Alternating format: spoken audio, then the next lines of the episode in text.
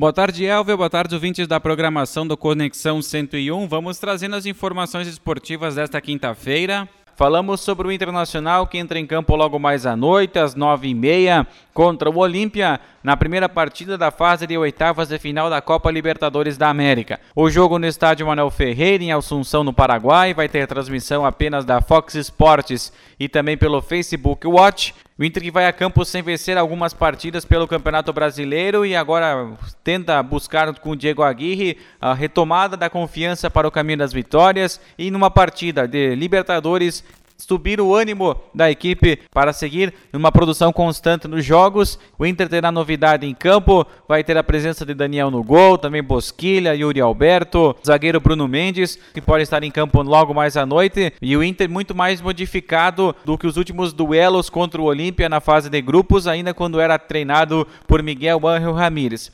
Diego Aguirre assumiu, tem uma nova ideologia de jogo e quem sabe com essa ideologia, jogadores experientes chegando, como é o caso do zagueiro Gabriel Mercado para formar dupla de zaga com Vitor Cuesta, por exemplo, é a situação que o Inter mais busca agora, retomar essa confiança e, trazer um resultado importante já nessa primeira partida. O Inter que deve ir a campo Daniel, Heitor ou Pedro Henrique, Bruno Mendes, Vitor Cuesta e Moisés, Rodrigo Dourado e Edenilson, Caio Vidal Vidal, Bosquilha e Patrick no ataque e Yuri Alberto. Já pelo lado do Grêmio, quem sabe com essa confiança da vitória contra a LDU em Quito possa mudar um pouco os ânimos da arena nesses próximos dias. Tricolor que já voltou para Porto Alegre, vai se preparando para o confronto contra o Fluminense no próximo sábado, no estádio do Maracanã, no Rio de Janeiro. Mudou completamente o espírito do grupo e principalmente a motivação agora para encarar o desafio difícil que é vencer a primeira no Campeonato Brasileiro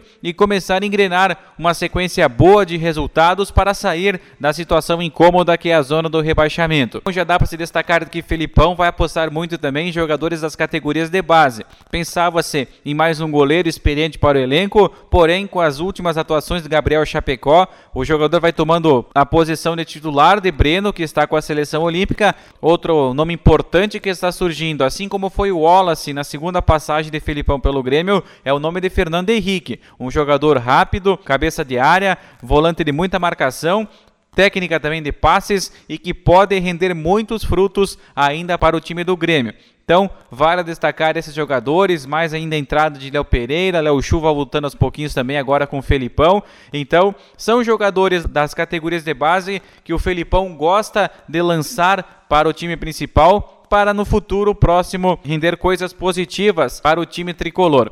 Elvio ouvintes, essas foram as informações do nosso momento esportivo de hoje. Um grande abraço, até amanhã.